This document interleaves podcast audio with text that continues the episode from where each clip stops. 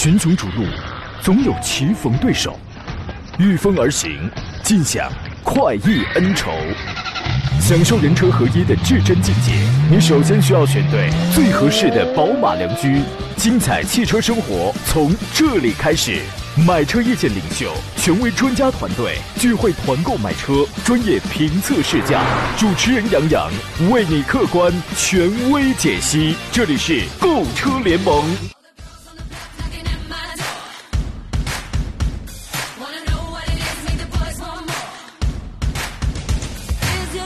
来，诸位，今天呢是二月的二十六号，礼拜三，这里是山东强能广播，欢迎诸位收听服务您选车买车诉求的购车联盟节目，我是杨洋，在济南啊问候全山东的汽车人朋友。天气呢有些阴冷，早晨我看了一下啊，现在已经是二月的初四了，就是今天啊，你看不知不觉的这都出了正月了啊。这场防疫战呢，我们坚守阻击的时间，不知不觉之间已经到了现在了。啊，但是呢，莫要因为时间久而放松警惕。现在呢，依旧是一段是一段非常关键的阶段吧。啊，依然也没有解除警报，该做的、能做的防疫工作，我们还是应当做好，为自己、为家人、为国家。也许呢，有有一些习惯呢，我们可能会一直保留到今后的生活当中。至少现在呢，请我们继续做好勤洗手、勤消毒、戴口罩、远离密集区域的这些习惯，一切都会过去啊！胜利到来之前呢，需要我们信念坚定、防备稳健。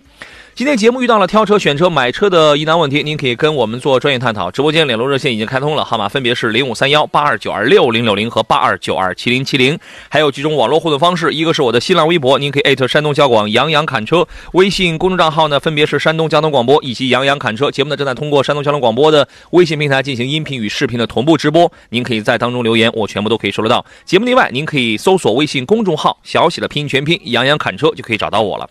今天呢和我共同来讨论各位买车问题的是来自北京少卿奥迪的总监少卿老师，你好，邵老师。杨洋好，听众朋友大家好。今天是在单位呢，还是继续在家里头工作呢？呃，今天在家里，还是在家里呢？这个在家里，我不小心刷抖音呢，在家里边啊，刷出一个熟悉的面孔，一个英俊的面孔吧？你是想说这个吗？熟悉的一个呃，胖胖的，戴一个眼镜，哎，然后这个再给大家这个选车。这个世界上胖胖的戴眼镜的可海了去了，可不只有我一个啊！但是毫不谦虚的讲，英俊的可能呃不不，这话说出来也太也太招人恨了啊！你看啊，哎呀，但是呢，杨洋，我我可以给你出点主意哦。你想不想这个当网红啊？不想。呃，你要想当网红的话，你这种方式啊，我觉得火的太慢。哦，是吗？我可以给你，我可以给你支招。那怎么着啊？我得一拖成名，我还得怎么着啊？这是，您给出出主意，我听听。我的杨洋，你看，我给你出出主意，就两点啊。好啊，你我记下来，那是你的事儿啊。我啊，我记下来。啊，第一点，嗯，你这名字太俗了啊，太太俗了，我得叫会选车的胖子。啊啊，好啊。我吸收啊，还有吗？啊，第二点，你这个形象我觉得还不够完美，太俗了啊！还有吗？啊，您应当怎么办？您就形象，您就整个绿帽子一戴啊，我觉得绝对火。你走你！我这，哎呀，我跟你讲，就您起这个名字呀，就您就你起这个名字，你明天你上抖音你去搜一搜啊，立马出来三万个。啊，会讲车的胖子，会讲车的胖胖子，会讲车的小胖子，会讲车的小小胖子，我跟你讲，全都有，你知道吧？还有啊，还有啊。还有吗？但是，嗯，没了。那绿帽子他们敢没人戴啊？这个是创意呀啊！这要是谁愿意戴这玩意儿啊，那也是吧？这个心智也有点不太健全。我跟你讲啊，哎呀，看来您也是工作之余没事也是刷刷抖音啊，聊以慰藉啊，娱乐一下是吧？我这刚开，我这两天刚开。这个邵老师给抛砖引玉，给抛了一个话题啊！本来我不太想在节目上说这个事儿。抖音刚开啊，就是也叫杨洋砍车，第一个杨是木字旁，第二个杨是提手旁，但是旁，砍拿上来砍啊！你可以在那上面可以看一看。这个有的话呢，节目上不能说的呢，我们可当然节目上不能说的那那上面我们可以适当的是吧？可以说点什么的啊。然后呢，这个你想听点什么呢？想问点什么，也多了一种方式啊。我们你那个杨，我觉得也。太俗是吧？应该改一下，应该叫咩咩那个羊。哎呀，真是俩羊。嗯，我怎么我活了这么多年，怎么一玩了抖音我就不能成为就就是就不能当一个人类了？你说这个这个东西，我也太惨了，我付出多大的代价呀！这是啊，这个最近呢，很多汽车品牌也都转战了网络阵地。我们也看到啊，很多的 4S 店啊，什么大家都硬逼着，我不管你原来有没有这个储备啊，现在都硬逼着自己都成为了一名这个半红不红的这个网红吧啊。这个跟大家来说一下，因为我们上个周几啊，是上周六呃还是上周天的时候，我们直播了一期这个长安汽车的网络团购会，然后呢，请我去做了一个嘉宾。那一场直播呃有十二万人同时在线收看。然后听他们说，好像是，呃，总的观看量已经超过了，当时就超过了二十多万了。我觉得引起了一定的轰动啊。所以说呢，我们本着臭不要脸的精神啊，本着想红的一颗一颗心啊，主要是他们想红，他们又搞了第二场，给各位来预告一下：健康长安，安心出行。长安汽车联合山东交通广播推出长安汽车网络购车专场直播，啊，这个会讲车的胖子啊。我真得改个名了是吧？会长车的胖子呢，将做客网络直播间，现场解答购车提问，面对面送福利，购车瓜分五亿健康金，最高抢六千六百六十六块钱的购车抵用券，部分车型送六年十二次免费保养，特价车比如有新 CS 七五、逸动、CS 八五各限量二十五台啊，这是特价车，呃，各二十五台，呃，时间呢是二月的二十九号，是这个周六吧？你们看一下，然后应该是在晚上的七点开始。这一次我们提前了一下，就一个小时啊，啊，来这个直播间抢现金红包。你啊买不买车，反正都是有现金红包抢的。而且订车的话还可以抽大奖，还有机会赢取华为 Mate 三零啊 Pro 的那个五 G 版的手机。各位敬请关注。呃，刚才我想讲什么来着？参与方式呢都是在啊，洋洋，哎，你能满足我一个愿望吗？什么愿望？啊。我其实是这样，这个邵老师，你今天是来干什么的了？这是啊。昨天我一个朋友带过来一个绿帽子，但是实际上现在它是一个很流行的款式。他戴的很愉快啊。帽子上有有几有个英文字母的单词，嗯，上面写的我翻译了一下，意思呢就是安全爆炸。呃，据说是一个国外的一个品牌哦。而且我昨天呢也这个上网上去搜了一下，这个绿帽子这个词儿是怎么来的？嗯嗯，你想听吗？可以，你可以简单的讲讲。其实它它不是我们就是现在大家可能想的那个样子啊，对吧？没错啊，没错。你给说说吧。呃，绿帽子是怎么回事呢？是一个房东，这个把房子呀租给了一个卖布料的一个小老板啊，租给这个是卖卖布料小老板。那这个小老板呢非常喜欢这个房东的媳妇儿啊，然后然后这个喜欢包租婆，这不是一样的吗？后来就。然后他们这个剧情很熟悉啊。这个以什么为暗号呢？这个后来这个包租婆呢，就从这个卖布料这儿扯了呃一些布料给给这个房东呢，男的房东做了个帽子，绿色的帽子，就说以绿帽子为暗号，只要这个男的只要一出去干活呢，他媳妇儿就把这个绿帽子给他戴上，让他出去啊。这个卖布料的呢，一看到这个绿帽子就是信号呢，然后这个他们就可以聚到一起聊聊天了。嗯嗯嗯。这个我特别想弄清楚一个问题，就这个邵老师，你是最近是看了什么名著了吗？你是怎么储备？你是因为你储备了这些？大家你看这个邵老师在讲这些东西的时候，他的他的这个语言是很兴奋的，你知道吗？他说他是多么的开心，他掌握了这样的一些个知识，你知道吗？哎呀，拥有我这么多年给我螃蟹的人带上，我 是多么开心啊！我跟你讲，就是这档节目聊什么不重要。聊什么不重要，开心让你有收获，尤其让你这个享受到邵老师此时此刻他的这种心情，我觉得特别好啊！谢谢你传递给我们你如此快乐的这种心情啊！这个 hero 说会选车戴绿帽子的胖子绝对是独一无二了啊！你看，他们谁要是想红，你就照着这个路子去。完美了，这个名字肯定没人抄袭。那我觉得，我我觉得这个也够呛，这个非常的。非常非常的有创意，也够呛啊！这个另外呢，我们还有一场活动是二月的二十八号，是星期五晚上的七点啊。受到奔腾汽车的邀请呢，我也将在山东交通广播的微信公众号的这个平台呃当中的视频直播间啊，现场给您来送福利，聊奔腾汽车的一些个问题啊。届时呢，奔腾也会给您准备这购车优惠，还有各种抽奖活动啊，大家都可以这个分期去这个关注一下啊。哎呀，我们这个前边啊，这个前边我们啥事儿也没聊啊，就但是我们收获很大，听这个邵老师讲了一个故事啊。铁贝贝说：“我了个天哪，胖羊羊换发型了吗？好瘦啊，这还是胖羊吗？这个啊，就是被逼的，对吧？自己动手，自己开发自己的潜能啊，化身大厨，化身 Tony 老师，这个都是可以的。就咱刚说，杨洋老师本名会飞的胖子啊。”这个对改这个名字，你们可能真就嗯能找到我了啊！好了，进入广告，回来之后咱们聊聊汽车的话题。哎呀，刚才听邵老师讲完这个故事之后，我感觉我的眼前有好几顶帽子就在这围着我飞啊！这个，这个中毒太深啊！呃，我先回忆一下，昨天呢，在杨洋侃车的微信公众号上，有位呃，大概是四十多岁的一位大哥吧，然后他留了一个言啊，然后呢，他看了有好多的车呀，其实他就想在二十万左右来选一台 SUV，呃，但是他打算，比如说是开十到二十年之间吧，可能也就不换车了。我回忆一下，他当时看的有本田的 CRV 啊，奇骏新款的荣放。斯巴鲁的森林人，还有这个柯迪亚克，然后他关心的是什么呢？我在想，他如果真要开那么长的时间的话，他关心的一定得是，首先得是耐用，从品质上去讲的话，得是耐用。另二，呃，这个另外呢，维修养护的成本还不能特别的高。我想这个有可能会是他一个，就是从长效性上讲来来讲要更好一些。我想这可能是他问这个问题他的一些个出发点啊。这个昨天节目没有来得及给人家讲嘛，然后我就约他，我说今天你要听节目，今天一开始我就说你这个问题啊。他现在想必是在听。我们先来分析一下他这个事儿啊，邵老师，您的观点是什么呢？呃，他一共是选了多少款车？好像这车型选了很多，最后一个是。柯迪亚克还有柯迪亚克、森林人新款呃新款的荣放，还有 CRV，还有这个奇骏。没记错的话，应该就这五个。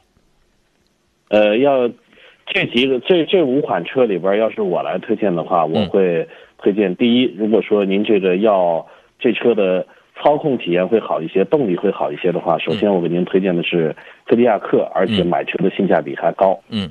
因为科迪亚克现在优惠幅度大，而且 2.0T 的动力对于现在很多 Q7 都在用 2.0T 的动力。要说科迪亚克这个尺寸的中型 SUV 的话，用 2.0T 可以说没有任何问题，动力好，车性价比高，而且还配置高。嗯，我觉得这个是我推荐科迪亚克的一个这个理由。还有呢，就是第二呢，如果您选一款日系的话，比如它有荣放，呃，也有这个呃叫。荣放还有 CRV，CRV 还有这个奇骏啊，奇骏要这三款的话，我会推荐奇骏。嗯，说完了在这三款里边，虽然说不算这个其他的，这三款我觉得都有一个共同的特性，就是它们故障率相对要低，口碑好。嗯，然后奇骏我更看好的是它的这个空间，也包括它的外观。嗯嗯嗯嗯，OK。呃，我的观点是这样啊。首先，在那三台呃奇骏荣放和 CRV 当中，我建议你买的是这个奇骏。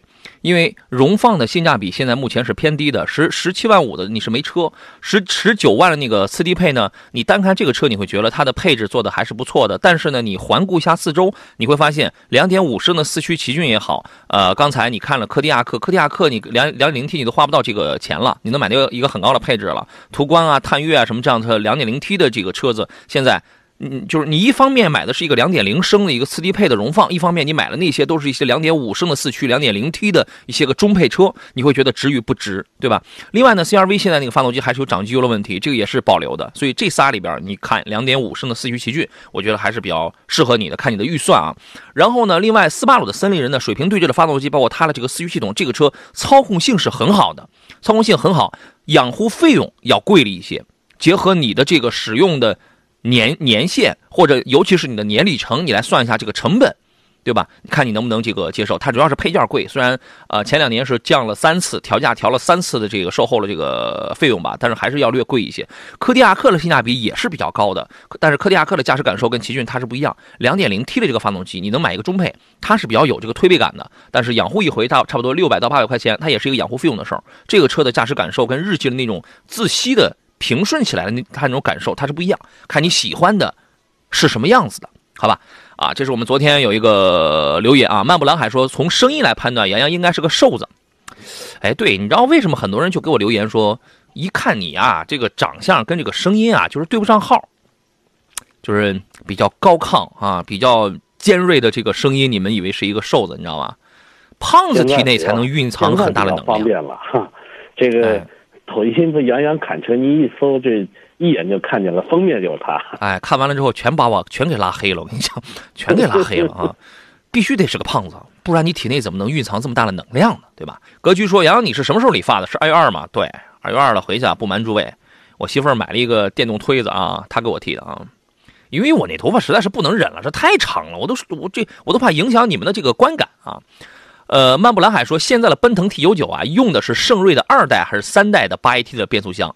我印象当中应该是三代的，应该是三代的。我最早接触这个圣锐的变速箱，你知道是谁吗？是大迈，是众泰旗下的这个大迈，当时应当是叉七那台车上吧。好像是用，而圣锐的圣锐变速箱的这个公司呢，就是潍坊，就是在咱们山东这个潍坊。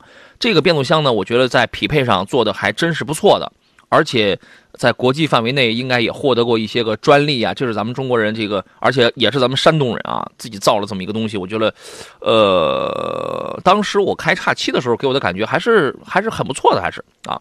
您对这个问题您怎么看呢？呃，奔腾这个车我还是真，它的变速箱具体现在，呃，用的什么型号我还是真真不知。嗯，圣瑞变速箱你有你有这个听过吗？你觉得这个口碑是怎样的？口碑呢，目前听的还是社会上还是一些主流的变速箱为主，呃，就是绝大多数安装的还是以这个像采埃孚了。爱信了，这个听的比较多一些。嗯，就是每一个变速箱在给不同的汽车品牌在进行使用的时候，一定会因地制宜的针对它的一些个动力啊、一些个参数情况进行重新的呃实验，哎，匹配实验。嗯。啊，这个一定是这样的，包括这个 NVH 啊、耐久性实验、台架实验，包括这个呃，这个你的换挡平顺度啊、你的这个噪音啊什么，因为你的每一家的发动机的动，这个发动机的参数动力，它这个它是不一样的。所以说，你如果不经匹配，你直接拿来用的话，肯定这个它是这个它是不行的。所以这一条，请大家这个放心啊。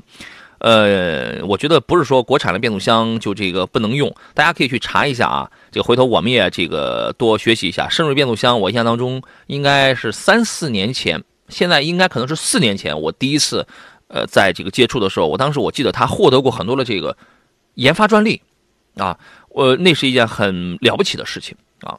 我们说几个新车，呃，然后来看大家挑车买车的问题。一个是上汽大众的 Veloran，啊，官方可能会给它定名叫做魏昂吧。那是一款全新的 MPV，现在定了要在今年的二季度要正式上市。这是中德合作共同研发而来的，是大众 MQB 的平台第一款主打商务的一个 MPV，而且它有可能会是上汽大众首款采用大众新标志的车型。呃，应该是去年冬天的时候吧，十一月左右啊，发的那个新标志比较单薄的那个新标志，大家可能也都这个看到过了，对吧？啊，这将是第一款。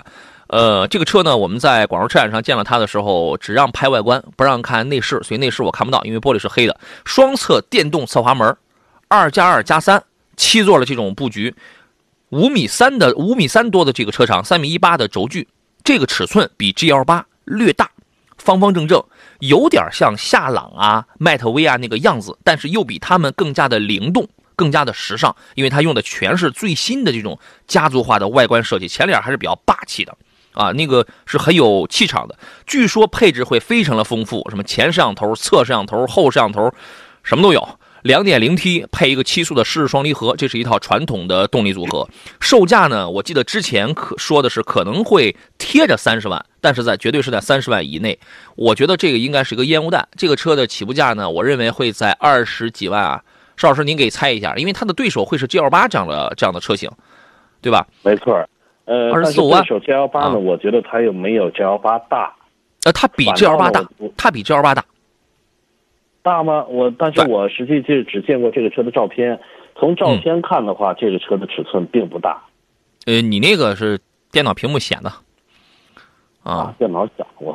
哎，你就不要再指望别人给你换一个电脑了啊！这个车从这个尺寸上去讲的话，确实要大一些。把 G L 八作为这个竞争对手的话，那它的起步价，因为 G L 八的全系里边的产品也很丰富，二十多万一直到四十多万的车都有。我觉得它的价格还真是起步价应该在二十五万左右。对，二十四五万，我觉得这样的一个起步定价才是尊重对手，对吧？这个才是尊重对手。你要是定的太高了，我觉得就有就有点不太尊重对手了。嗯，对，那。对吧？然后呢，还有两个新车，一个是本田2020款的 XRV 已经上市了，新车依然是一点五 T 和一点五升两个动力，七款车型，售价跟老款也是保持一致的，十二万七千九到十七万五千九。这是一个年度改款车型，外形方面继续延续，只不过是对一点五升的车型的配置做了一些调整，比如说2020款的一点五将标配十七寸的轮圈，还有自动启停功能。啊，动力方面呢，发动机依然是一点五 T 的那个长机油的发动机，一点五升的，我觉得这个还是要好一些吧，因为一点五升的带缸内直喷技术的这个发动机，只不过我那我那就我们讲，它就容易产生点积碳，正常保养就好了，对吧？这个其他的倒没什么大的毛病。另外一款新车呢是奥迪的 RS 五，我们昨天说三月份会上 S 六，呃，昨天谁说来着？RS 三可以秒掉那个谁？哎，谁说是 RS 三秒掉是兰博那个还是秒的谁呢？在我们那个昨天节目当中说的。呃，RS 五呢将在今年的年中，可能是六到八月份之间吧，要这个上市，有 Coupe 还有 Sportback 两种版本啊。跟现款相比的话，这个车头还有车尾都有都有一些调整啊，尤尤其是车头这个，现在奥迪整个的都是家族化的那种大嘴。非常的激进啊！前大灯也做了，也做了一些微调吧。比如说，呃，你还当然你还可以选配，有有一个叫做 Matrix L LED 的这个矩阵大灯，还有激光大灯，这个你全部都可以这个选配的。原来那个 RS 五的尾部有一个扩散器，然后现在也进行了造型方面的重新的升级。两点九升 V 六双涡八速的 Tiptronic 变速器，而且全系标配 Quattro 的四驱系统。这是离我们比较近的这几个年代啊，这个这个这个几个月份，大家能够见到了这么几个车子啊。呃，这位叫做 Scorpion，他的问题是，购车十二万左右的，十二万左右，你基本上我我觉得你先确定一下你的车型，因为十二万能买好多的车子，SUV，对吧？合资了很小，自主品牌的在这个价位就已经足够了，轿车合资的也有，自主品牌的也有，自主品牌在这个价位，我就会建议你去买几个表现非常的优秀的，然后这个。也有那样的中级车了啊，更多的是合资的紧凑级车。确定一下你的这个车型。正当时说杨老师，汉兰达能刷新动力吗？我觉得你问问改装店，只要是他改装店能够破解啊，或者说他有那个程序的话，刷一下 ECU，我觉得都没有问题。我们那年做改装的时候，好像也说到，只有有的车可能是真是没那个程序啊。这方面您了解吗，邵老师？呃，了解。嗯，太好了。刷动力这一块，在所有的车，像有些车刷动力，原车它分高功和低功两个档次。嗯。而且硬件完全一致的情况下，这种是可以直接刷动力的。嗯。也就是说，大概呃，从市面上大概大几千块钱到一万多，价格不等。刷完了以后，确实可以达到这个新这个高呃，就是高功的这个动力。但是有些车型呢，高功和低功的发动机本身就不一样。比如说。它的活塞可能不一样，它的进气系统包括可变配气正时，嗯，或者是它的刹车系统、变速箱的承受的扭矩是完全不一样的。这些车刷动力一定要谨慎，不能随便刷，刷完了可能会带来其他的后果。对，一定要找这个专业、靠谱而且水平很高的这种地方啊，你要做这样的一些动力方面的这个改装的啊，好吧？我们就我们就拿举例这个奥迪 Q 七老款的这个车，大家都谁都见过，嗯，这个也市面也非常的多，嗯，它有三五也有四零，嗯，但三五和四零呢，如果三五顶配的车辆呢，它的刹车、它的传动、它的变速箱、它的发动机硬件都得改和高功的完全一致，嗯，那这个车就可以直刷，刷完了以后。它就有高功的，嗯嗯嗯，不然的话，其实我们那年我们做改装，咱们也说了，它是一连串的这些个东西，它不是你光刷一个 ECU 的事儿啊，好吧？这样啊，之前有，嗯嗯，咱们先进广告，回来之后接着聊。群雄逐鹿，总有棋逢对手，御风而行，尽享快意恩仇。享受人车合一的至臻境界，你首先需要选对最合适的宝马良驹。精彩汽车生活从这里开始，买车意见领袖，权威专家团队聚会团购买车，专业评测试驾，主持人杨洋为你客观权威解析。这里是购车联盟。Sweet, so 来，诸位，我们继续回到山东交通广播，在礼拜三为您直播的购车联盟的节目当中，我是杨洋。这档节目啊，周一到周四十一点到十二点，咱们聊的是挑车买车，有任何的问题，您可以直接来问我们。另外呢，星期五我们聊的是汽车维权，呃，一样的时间，一样的主持人，都是这个胖子啊，都是今天我准备吸取一下邵老师的，我我不准备吸取他的这个建议。什么叫会养车的胖子啊？我就是我，不一样的胖子。我跟你讲，这个后半个小时。大家遇到了买车的问题，您可以通过热线零五三幺八二九二六零六零或八二九二七零七零直抒胸臆联络到我们。另外，你也可以给我发微信、发微博、发 QQ，我全部在线。啊，目前节目呃正在通过山东交通广播的微信平台进行音频与视频的同步直播。您在这个平台或者在杨洋侃车的微信公众号直接发问题发问题给我都可以了。节目以外，都在后一个微信公众号上跟我来联系啊。呃，座上宾呢是邵鑫老师，你好，邵老师。杨洋好，听众朋友大家好。你你看，有朋友是表扬你嘛？Levin 说今天邵老师很奔放啊，他简直是奔，他何止是奔放，他简直是放荡，你知道吗？这个还有人说今天佳明老师有一丢丢的小兴奋啊啊，是不是嫂子多给了五块钱零花钱呢？嗯，我猜到了，小鱼干的啊，有可能。哎呀，这个关于刚才改装的话题，你还想再说点什么吗？改装呢，就是说这个，呃，其实我是想说一个案例，就是在大概在，呃，六七年前，当时是有这个有一个车型，当时呢有不会刷动力，就是说这个车呢，它在刷之前呢，并没有这个改装的一个方案，而是直接把动力就给刷上去了。嗯嗯，上去结果。其实这个车高功和低功的活塞不一样，嗯，它的活塞厚度是完全不一样的，所以，呃，那一批车出现了很多刷动力的，最后出现的都是有问题的。活塞，嗯，对，活塞断裂的，对，所以说你这个改装一定要，第一是找真正专业大拿的这种地方，找大拿的这种人。他这个他跟看病一样，不是说你哪疼你就医哪，他有的时候他跟你像中医，他讲究是一个整体的这么一个施治，对吧？他可能是一个整体的方案，一定是他是个这样的啊。记者常常说杨老师的声音跟山东卫视与众不同脱口秀的海洋老师声音很像啊。这个海洋老师是个瘦子，大多数会感觉杨老师应该也很瘦啊。其实我就是不胖，我就是天天坐在这儿给坐胖子。嗯，你说坐垮了多少直播间的椅子呀？呃，看问题啊，昨天那个 R S 三 P K 的是 M 五是吧？啊，是这个这个四秒四秒几，四秒五还是这个四秒五以内的 R S 三 P K 的是三秒三的 M 五嘛，对吧？大圣说，杨老师，我想问一下，雪铁龙 C 六这款车怎么样？这款车现在很便宜，但是这个车现在很老，大家我觉得呃没有必要，此时此刻没有必要一直去抱着多少年前的老经验说法医车法医车的底盘很好哈。对，法医车的底盘就是很好，全球第一个后轮随动转向技术还就是 PSA，还就是法国车上用的。但是呢，法国车底盘它再好，现在呢，就别人家也很好，对吧？呃，它好不是说别人不行啊。C 六这个车的，除非现在超级便宜，你可以买，因为它是一款中型乃至偏大一点的这样的一个侧重商务的这么一个座驾。但是你买回来，你你会发现现在呢动力差，油耗高，啊，保养因为它间隔里程长，它一万公里，对吧？保值弱。反正这些，那你也得面对，对吧？就看你是自己博弈了，对吧？啊！而且雪铁龙在去年的二零一九年，这个退网的这个商家特别多。嗯。呃，越往后期，在售后服务这一块，可能难度都会越大了。对，那你上哪去这个？是对你上哪去做这个售后去？这个你也得琢磨琢磨，好吧？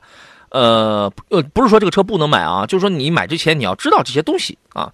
然后一站说杨哥介绍一下欧蓝德吧。欧蓝德这个车啊，两点零。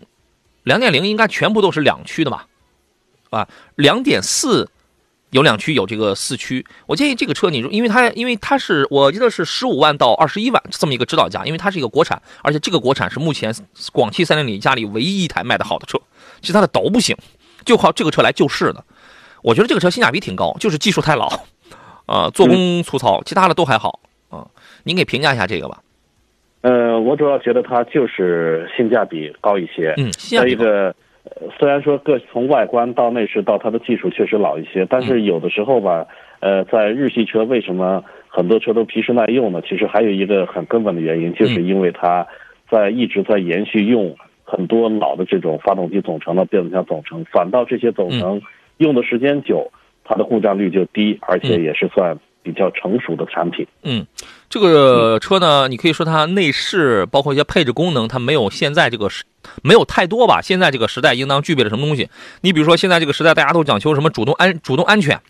就是那些个什么，你比如说，哎，我在一个高清显示的液晶屏上，我就可以给我显示这条道路限速有有这个多少，甚甚至呢，我车稍微一歪，或者我哪怕不用歪，我旁边两两条车道上有什么车，这个出来之后，马上就就有一个动画，那个动画旁边是个箱货，动画也是个箱货，就是特别特别逼真，特别逼准，呃，这个特这个特别标准，而且呢，还得有什么车道偏离预警啊、主动刹车呀、车道保持这样的功能。Sorry，那不是我欧蓝德，我欧蓝德就是粗放。就是硬汉子，就是赤裸裸、直条条的硬汉子啊！那些我都不讲究，它没有这些东西。油耗呢？你买台两点四升的四驱的话，在市区开差不多十三升油左右，啊，技术确实是，尤其做工啊、塑料感啊，确实比较老套一些。你从外观上看，还是有点霸气的，还是有些霸气的，呃，属于是一种半怀旧风吧。这个车可以买，属于是一种半怀旧风，啊。然后再看芝博说：“杨老师好，途安 L。”拓界七座什么时候有团购？现在没法团购。你现在啊，这个这个受疫情的影响啊，你没法组织大家来这个团购。你看我现在就是他们没事他们汽车品牌请我去当个嘉宾，来这个在网络直播间来这个跟大家来互动一下，来聊聊车。我们现在只能做这个了。有新款上市吗？哎，途观 L 好像是从一八款之后就没有什么新款了哟。最近好像没有啥消息吧？也该了啊。没，呃，就二零一八款到现在二零二零款还没出啊。对，然后呢，而它，哎，对我听我们听众说，它那个一点四 T 的七档双离合现在好像换成了湿式的了，变速箱好像换成湿式的了，是这样吧？这个车型我还真不是很了解。原来肯定是干式的 DQ 二百，现在有可能是换成是这个湿式，反正湿式要更好一些，对吧？啊，湿式的这个。从承受的功率扭矩这一块是更大，而且呃离合器片呢更耐磨。嗯，对，是的。然后呢，他问嘛，他说这个家用啊七座应该如何选？要求空间够用、舒适、动力不要太弱，打算长期开。我觉得按照你买这个车的预算的话，我的啊哎哦，他说落地十八万以内，他又补充了一条，呃，七座呢，我觉得每一个人可能会有一些不一样的标准，比如比如说有的家庭呢，他为了追求第二排一定要舒服。第三排尽可能的临时应急坐坐人，或者说让孩子在后头玩，或者说经常性的是用来放东西，再或者说是经常性是铺平用来用用来拉东西。这样的人呢，他可能会喜欢二加二加三这种座椅组合。这也是现在绝大多数 M 呃 MPV，呃绝大多数 MPV 都在用的这种。那有的人呢，他可能他就是想我在第二排，比如说我两个孩子，我两个 baby 都都都就特别的小，我没法给他们分开坐，两个都坐第二排，啊，弄两个安全座椅。当然，这个是相当拥挤的了啊。反正在这种情况下的话，二加三加二，少数的二加三加二的这种座椅排列，它又符合这波人的这种口味，这个是无法因人而异，对吧？呃，就它这个价位来讲，十八万落地，那么裸车在我们算在十五六或者就在十六万吧，对吧？这样这个价位的主流的 MPV 其实并不多。途安 L 是合资里边非常优秀的一款产品，国产里边现在大家能够见到这个价位。你能见到是一个高配的那个什么来着？呃，传祺的 GM 六，对吧？商用我们昨天说了一个大通的 G 幺零啊，那个咱们就这个，你除非真需要那么大个了。然后呢，吉利在去年出了吉利嘉际，这个价位你都可以十六万，十六万你看一下，十六万你能买一个配置相当高的 1.5T MHEV 的吉利嘉际。我觉得这几个车是在这个价位里边表现是最好的了。呃，邵老师有没有不同的观点？呃，也是十八万以内的这个价格呢，我觉得能够选择的，像这个合资品牌的，就像途安了 G L 六，G L 六呢是它是最多是六座，这个座位也。并不是说很充裕，而且空间比 G L 八，G L 八呢肯定是要小很多。你说的是别克，是别克的 G L 六，别克的，对对，别克的。嗯，要是这个合资这个自主品牌呢，我觉得我个人推荐也是吉利的嘉际。嗯，因为嘉际呢，之前我参加过过一次活动啊，就是对所有的 M P V 车型的这个做这个噪音的一个测试。嗯，其实行驶中的噪音测试。嗯，当时呢，这个奔驰的威霆，威霆价格很低，但是这个噪音是。确实非常的大，而且到最后一排和这个司机在行驶中大概时速一百二的时候说话，嗯，就很难听得到了。嗯，呃，当时我记得奥德赛和这爱丽绅也是这情况。嗯，但反倒吉利的这个呃佳绩，反倒这个噪音方面表现是非常好，隔音做的还是不错的，是吧？呃，我开佳绩开了有一千五百多公里嘛，他给我的感，呃，我先告诉你他的一个缺点是什么啊？油耗这个事儿因人而异吧，因为我开车我本身不是很节约，我也忘了我当时我开这个这个多少个油了，我也不大在乎这个东西。有人会说，哎，他的这个。坐人的空间三排啊，坐人空间没问题。你打开后备箱盖，你觉得那个后那个那个后备箱小了点我是这样考虑的，因为钱呢，你就花到这个份上呢，因为它主要是考虑要带人嘛。你要拉东西的话，你就把后排呢你就放倒就好了，对吧？呃，确实后边只能瘦点的箱子。两个箱子上面再摞点东西，或者放几个书包，空间不是那么宽裕。但是我也说了一个真实的故事，我们曾经开过八十多万的那个丰田的埃尔法，坐好了三排人之后，那后备箱跟它也是一样一样的啊。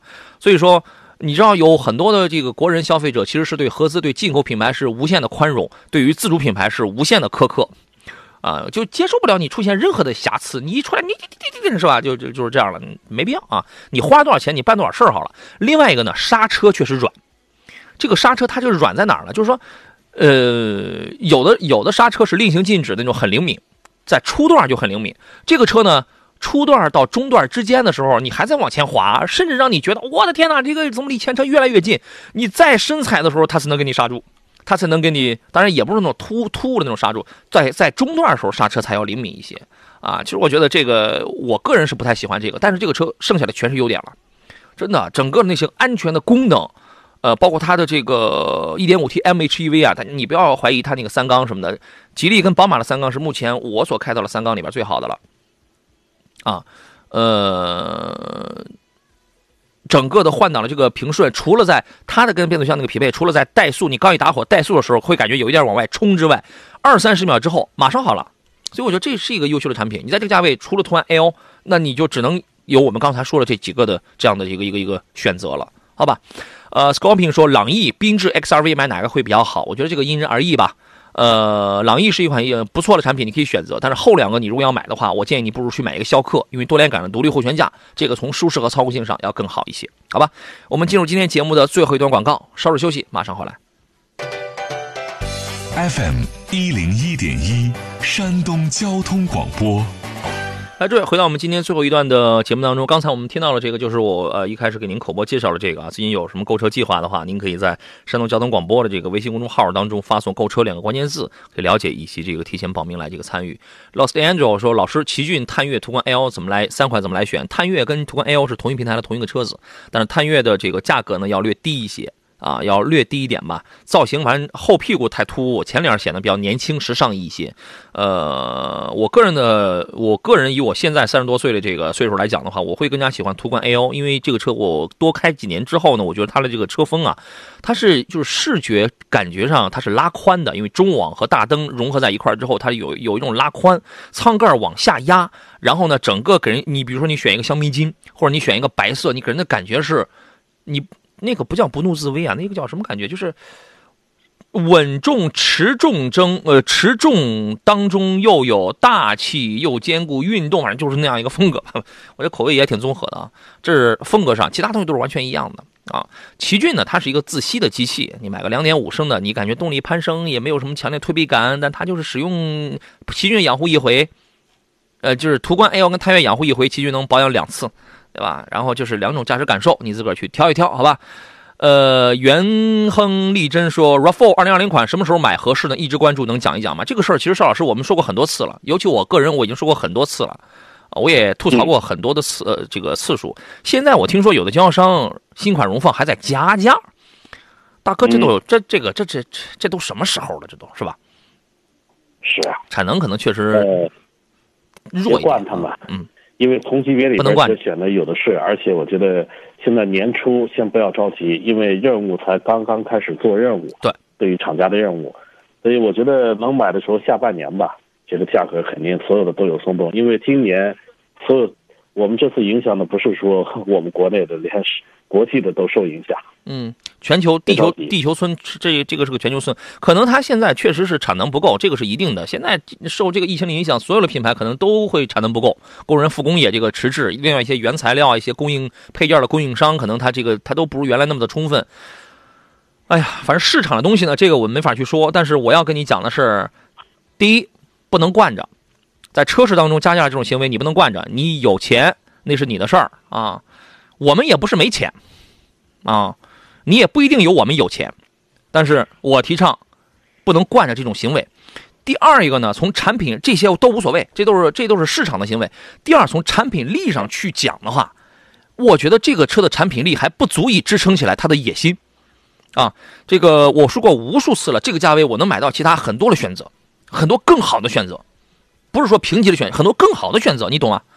什么时候买合适呢？我觉得一定不是现在。你憋上，就中国人，你对于任何一个加价的产品啊，你只要团结起来，憋上几个月不买，它一定是降价了，一定是这样的。汉兰达如此，CRV 如此，路虎如此，奔驰如此，任何车都是这样的。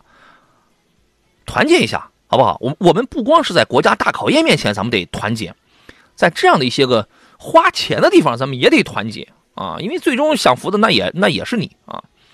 现在绝对不合适。好吧，而且这个车也，嗯嗯，说实话，撑不起它的那个野心来，也不是说多么优秀的产品，好吧。曼布兰还说，索纳塔十上市价格大概会在什么价位？呃，今年上半年就会上市啊。然后呢，因为你看索九的价格呢，它是因为锁十上来之后还是一点六 T 和两点零 T 还有混动车，因为索九上来的时候是十三万到呃不不不是十四万多到二十三万区间，你就和十五万到二十到二到二十五万之间吧。我觉得锁十上来之后应该会差不多，呃，锁十的竞争力其实比索九强太多了，这个车漂亮太漂亮了。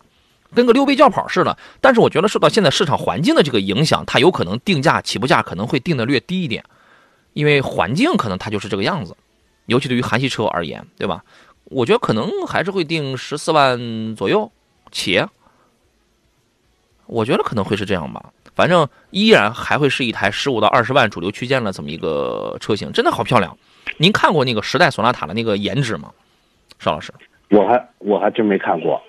哎呀，我觉得真的好漂亮啊！这个原来出了 Fiesta 的时候，大家觉得很漂亮，我觉得索十更漂亮啊！这个大家可以去看一看。远恒李真说，同价位还有还有什么推荐？大哥，我这说过好多遍了啊！你买一个四低配的 RAV4 的价格，去买个两点五升四四驱的新奇骏，两点四升顶配的欧蓝德啊，两点呃两点零 T 的，刚才谁问？探岳、途观。L 都是两点零 T 的啊，都能买个中配了，就是中低配吧，啊，两呃想个性点的话，两点零 T 的领克零一，还有好多的车子。你想豪华品牌一点的话，你看二十万，你二十多万你添点钱，大哥你都可以买个豪华的品牌，奥迪的 Q2L，你看宝马的 X 一，添不了多少了吧？沃尔沃的 x C 四零，凯迪拉克的 x T 四，你都添不了多少了，好吧？快雪时晴说：“主持人好，雪铁龙天翼怎么样？非常喜欢外观，但品控性能如何？啊，一点六 T 的就是就是足够了吧？我我这个车我我开没开过？没有吧？但但我坐过，因为我媒体圈里有一位小兄弟，他开这个车。啊，有有一回那个我们参加媒那个媒体活动，我就不开车了，然后他开这个车把我给送回去了。我觉得适合年轻人吧，品控方面没有什么太大问题，因为都是些现成的件儿。”大件什么都是雪铁龙现成的，也没有什么新东西，就是造型比较卡哇伊一些。全车我觉得给你用了三百个四边形的，那就是那些个造型嘛，嗯。而且这个车也是目前雪铁龙家里唯一唯一一台卖的好的车。嗯，是，对，都是一招鲜。这个车在广东那边是我见的比较多，因为我在广东的那个东莞店背后就是一家雪铁龙的四 S 店。哎，广东人为什么喜欢这个？嗯，我见的这个车见的要相对多一些，一点六 T 和一点八 T 的，嗯嗯，评价评价还不错，就真是雪铁龙全系里边就这个还销量还不错。对，雪铁龙家里就这个，因为这个车它很年轻，对吧？我见到有很多年轻的小伙子、小姑娘，他们是开这个的，我觉得这个没有问题。品控啊，性能来讲的话，我预感不是它这个不呃不不这个不会有什么问题。它说有什么大的负面问题的话，它就早暴露出来了。这个车已经卖了得有两两三年了得。不止两年，不止两年，三年了吧？三年多了，好吧。凯秀说：“我问一下，楼兰这个车怎么样？楼兰这个车啊，我觉得是这样。原来为什么卖的不好啊？因为价格高，它价格一定是定价，美人奴这个车一定要比奇骏定的要高，对吧？呃，刚一上市的时候我就开过它那个两点五的混混动，你混动提速真的好快，但但那个时候三十万，对吧？这个车现在销量也不行，但是优惠之后呢，它应该比奇骏要略贵一点吧？这个车很小资，加了这个侧踏之后呢。”底盘高度不太行，但很小资，啊，我觉得就像一个穿休闲西装的，它跟开奇骏的这个可能还不太一样。奇骏的风格是比较务实的那种，楼兰就是很小资，跟奇骏的动力啊什么这个几乎都是一样的，是一个大五座。其实它那个它当时出的时候，有人就说啊，你这个空间跟那个冠道似的。当然冠道后边是晚好多年出的嘛，说其实都可以出一七座了。No No，No，我就出一个大五座，空间黑着非常宽敞。这个车保值偏弱一点，多开几年吧。车是自己享受的。飞跃山海说：“我是给父亲买车放担架了那那那一位啊。”他说：“经过了长达五天冒死看车，最后锁定了瑞虎八的低配。麻烦说一下它的缺点，如果我能忍受就下手了。”呃，你说的是一点五 T 是吧？其实瑞虎八这个车真正的亮点是在一点六 T，但是呢，如果受限于预算或者其他原因，你买个一点五 T 的话，我我觉得也是可以。这个车能满，这个车后备箱放倒之后应该在一千九百多升吧。应该是能满足你放担架的这个要要求，它的另一个要求当时是离地间隙要在两百毫米左右，要在二零零左右。这个车瑞虎八底盘是是挺高的，是挺高的啊。我觉得你要是看好的话，可以买。我们当时给在 SUV 这边给你推荐了有，你看这个品牌是，我记得当时说过说过瑞虎吧，还说过谁捷途也是他们家的，都是给你尽量选一些大一点的，可能销量上并不主流，但是空间尺寸一定得满足你的一些个需要。我觉得低配瑞虎八是可以的，邵老师您您觉得呢？我觉得没问题，只是这个排量动力，我觉得它对动力的要求不是很高，而是。嗯家里边有其他的需求，毕竟是要放单价，对空间可能一米八的才是它担架我记得第一的需求。嗯所以一点五 T 我觉得动力足够用，而且价格性价比也相对高一些。嗯换骑了，像这车也就是在十万冒点头，差不多。嗯，一点六 T 才是奇瑞现在的灵魂啊。其实男孩说，我觉得追求个性啊，买雪铁龙 C 六还不如买福特金牛座呢。我个人觉得金牛座动力要好一些啊，金牛座你起码那比 C 六那还更新一些呢，对吧？人是后出的，人家还新好多呢，好吧？这个 Only 说杨仔好，专家好，麻烦给推荐一台十万以内的手挡车，要求啊离合踏板要轻。看了斯达的新锐，我的天哪！你现在我都多少年我都不开手挡的车了呀啊！这个问题交给邵老师，你觉得要求离合踏板得轻一些啊？呃，凡是所有的液压的这个像液压的离合器踏板，现在几乎所有的吧手动车，我觉得离合器踏板在新车的时候都不重，因为啊都知道现在整个路上的交通呢，这个非常的复杂，而且离合器需要每天不停的踩，嗯，所以离合器整体我觉得还都可以。嗯嗯，新锐这这个车怎么样？十十万左右的话，朗逸现在这个手挡的我不知道多不多，大绝大多数还是以这个，呃，觉嗯朗逸的哎手动的还真有。呃，但是它现在它是 4S 店，它都不一定给你进这个车，是吧？一点一点五的手动，反正是有这个车，但是它你不知道四 S 店给你买不买这个，呃，十万左右的，我嗯觉得都能买。问题，我觉得问题不大。呃，啊只是说像这些卡罗拉了这些车型，可能就纯手挡就没有了。嗯嗯那我觉得我印象中只有像朗逸了、像德系的这些车里边，嗯这个手挡呢还是有大量的应用的，而且嗯价格如果说再稍微能承受高一些的话，嗯，这个东风日产的轩逸，我觉得也是一个不错的选择，嗯手挡。可能就是特别喜欢开手挡的那种感觉，是吧？但是现在自动挡真的是很舒服哟啊！记得当时说瑞虎八中保研表现优秀啊，优秀表现可以。呃，今天节目就到这儿了，我们再次感谢邵青老师来做客，谢谢您节目一开始给我那些特别不靠谱但看似又非常真诚的建议啊！你放心，我一定 我一定不会考虑的啊！咱们下回见喽，好，再拜拜。哎呀，邵老师特逗，可能今天真是嫂夫人给零花钱给多了，你知道吧？冬天皮肤缺水、过敏、红肿、有刺痛感，熬夜眼部有细纹、眼袋、黑眼圈、满脸冒痘啊，年龄增长、抬头纹、法令纹、颈纹也增长，你需要的是益美亚第五元素水液体面膜，一瓶可抵一百片面膜，不含任何激素、药物与化学成分，修修复激活细胞。山东交广订购啊，仅需一百九十九元，还赠送纳米喷雾补水仪。打开山东交通广播的微信号，回复液体面膜就可以了解以及购买，或者在我们的微信商城当中点击益美亚。另外呢，泰山保险推出了泰山护身符，九十九元为您守护三百六六十五天，涵盖三到七十岁人群，在线投保有效隔离，确保安全，最高可保六十万，有二十四小时的报案绿色通道，取消理赔医院还有医保用药的限制，理赔手续也非常简单，而且还可以先行预付赔款。在我们的微信公众号上进入首页回复保险，就可以在线投保了。节目以外，通过杨洋侃车的微信公众号和我联系，或者关注我的抖音啊、快手啊，都叫杨洋侃车，好吧？第一个杨木字旁，加上提手旁，单人旁，砍单山的侃。那明天上午的十一点，我们再见喽，拜拜，诸位，午餐愉快。